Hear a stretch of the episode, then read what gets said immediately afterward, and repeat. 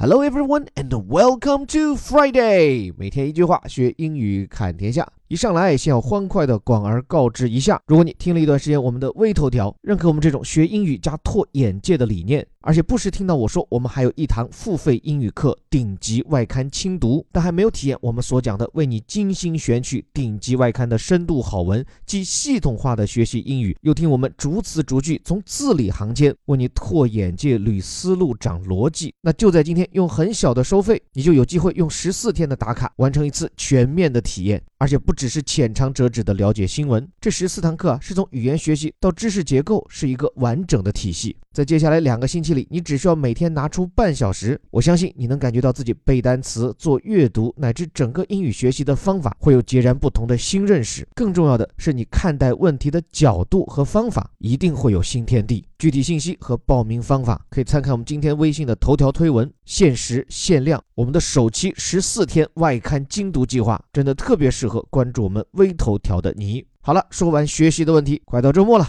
我们跟各位一起来快乐的刷刷抖音吧！真的，这件事情要不是今天这篇 CNN 的长篇报道，我都没有想到火遍中国的 APP。居然现在已经火到了全世界！你看，微信没火，淘宝没火，走向世界的中国互联网代表队单就这个抖音火了。这事到底应该怎么看？我们后面马上讲。先借着这篇报道，看看抖音在海外有多火。首先，这个标题如果让你理解的不通透，不意外哈。China's ByteDance is taking the social media world by storm。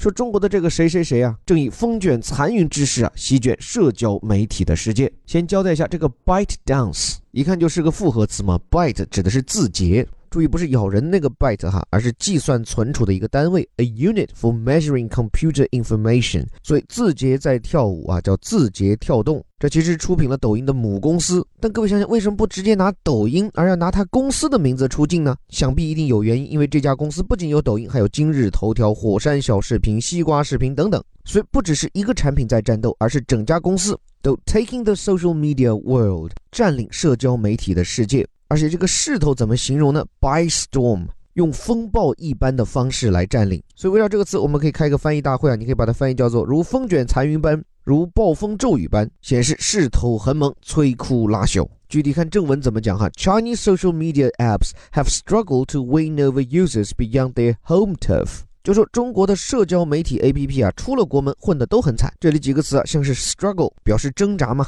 这种状态呢，就是那种混得很努力，但依然不咋地。It means try extremely hard to achieve something, even though it is very difficult。这里这些中国社交 APP 的痛点就是很难在海外争取到用户，win over users beyond。注意后面这个叫 home turf。这个 turf 本意指的是草地，means lawn，l o w n。但是，这个词有时候在口语或者非正式的表述中，可也可以表示的是你自己的领地。So it means an area that you think of being as your own。所以说我们说是谁的地盘，你就可以说 one's own turf，或者是这里这个 one's home turf。所以 turf 这样一个不那么正式的表述。对应成中文最最贴切的说法就是这个地盘。想想也是哈，像什么微信、微博，走出中国也主要是在华人圈里使用。一个真正世界级的来自中国的社交媒体，貌似还真没有出现。但是现在 TikTok is changing that，这个叫做 TikTok 的 APP 啊，正在改变这一现状。那对这个名字，有些小伙伴一时蒙圈，直到告诉你说这就是抖音的英文名。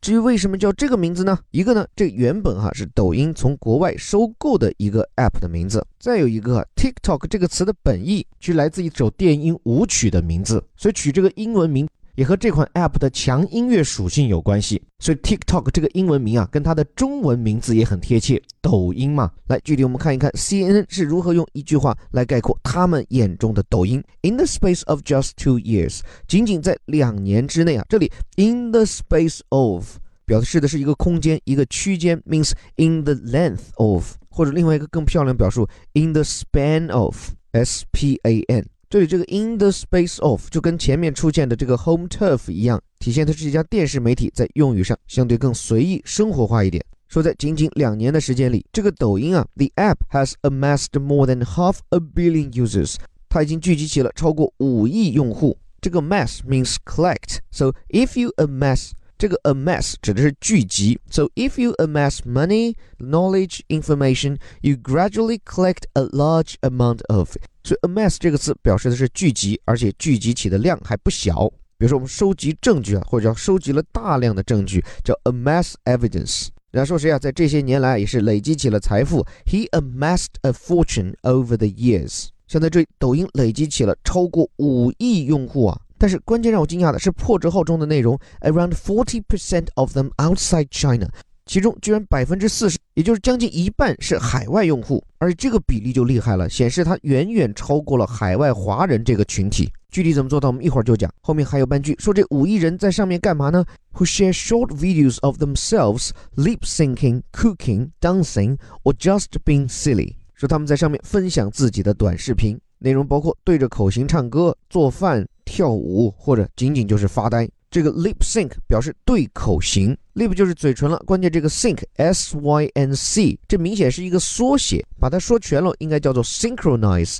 s y n c h r o n i z e。记不全没关系，因为外国人都嫌它长，所以现在这个缩略版的 sync 也已经成为一个独立的词条，被放进词典。表示的意思呢就是同步。So if things are in sync, they are working well together in exactly the same time and speed. 所以 sync 这个词既做名词也做动词，而且一个挺常见的说法，就什么东西是同步进行的，叫 be in sync，或者叫做 work in sync，move in sync。像在这里，嘴唇跟音乐同步，叫 lip sync。往好的意思翻呢，叫对口型；往坏的意思讲，其实就是假唱。当然，CNN 用这么长篇幅的报道盯上抖音，重点当然远不在这些内容上，而是他们感兴趣啊。为什么这家来自中国的社交 APP 可以一飞冲天，势头如此之猛？首先，我们还是更具体的和各位汇报一下，抖音现在在国外究竟有多火。这份报告里给到一个数据啊，就是目前在全世界下载量最大的十款 APP 当中，有三款都是当下正热门的，叫社交视频 App。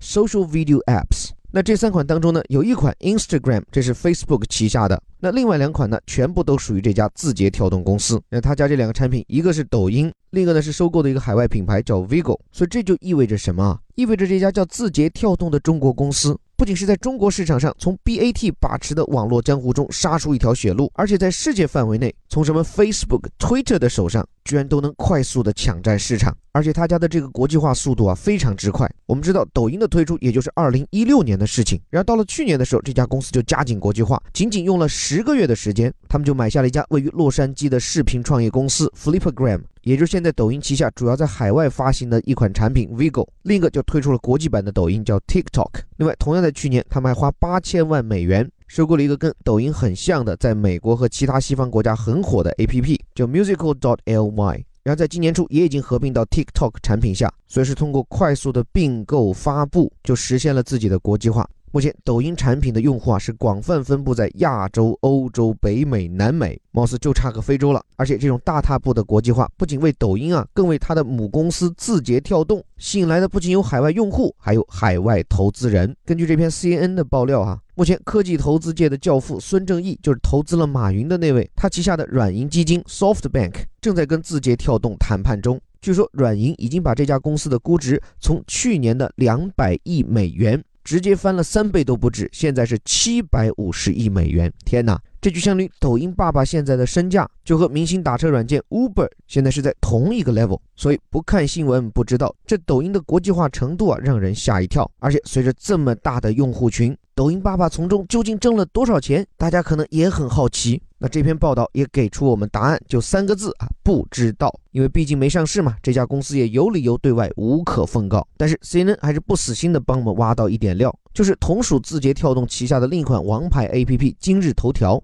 光是这一个 APP 啊，去年就收入了两百亿人民币。而分析人员普遍认为，抖音的收入肯定要超越今日头条，因为它吸引的是消费意愿更强的年轻人。不过这是说到最后我们要谈的一点问题了。就我们应该如何看待像抖音这样的产品如此成功的国际化？我想我的一点个人感受就是还挺高兴，但不觉得很骄傲。高兴的是抖音的火爆。众所周知，除了产品设计本身以外，它背后其实是有技术打底的，是人工智能的算法确保了用户能看到自己想看的内容。所以抖音软件能火遍世界，其实在某种意义上体现的是我们的 IT 实力。至少是在应用层面上，我们的人工智能水平。但另外，我们也得看到，这又是一款玩乐型的 APP。也就是说，除了满足人们感官层面的愉悦需求，但这种需求也是刚需啊。但是除此以外的价值很难看到，甚至用这种缺乏营养的内容占领青少年的时间，究竟由此会对这个社会、这个世界带来多少负面成本，现在还难以计算。但坦率讲，这也许不该苛责抖音。看看中国最火的这些互联网公司，有几家不是盯准人们的这种低级诉求？还有一位很知名的互联网大佬曾经面对面的跟我讲，要做互联网创业，什么东西能火？黄赌毒。对于这种说法，我至今不敢苟同。或者说，我们衡量一个创业的成功与否，是不是只看到它的商业成功，而可以忽略掉它的社会价值呢？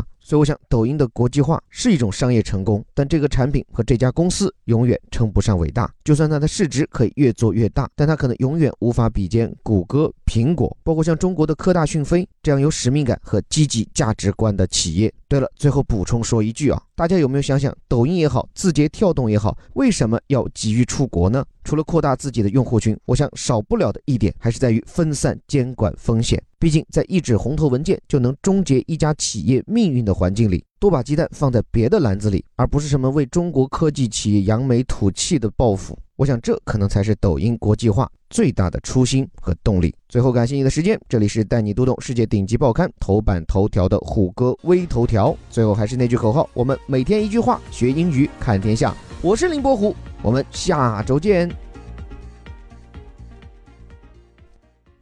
China's ByteDance is taking the social media world by storm. Chinese social media apps have struggled to win over users beyond their home turf, TikTok exchanging that. In the space of just two years, the app has amassed more than half a billion users, around 40% of them outside China, who share short videos of themselves lip syncing, cooking, dancing, or just being silly.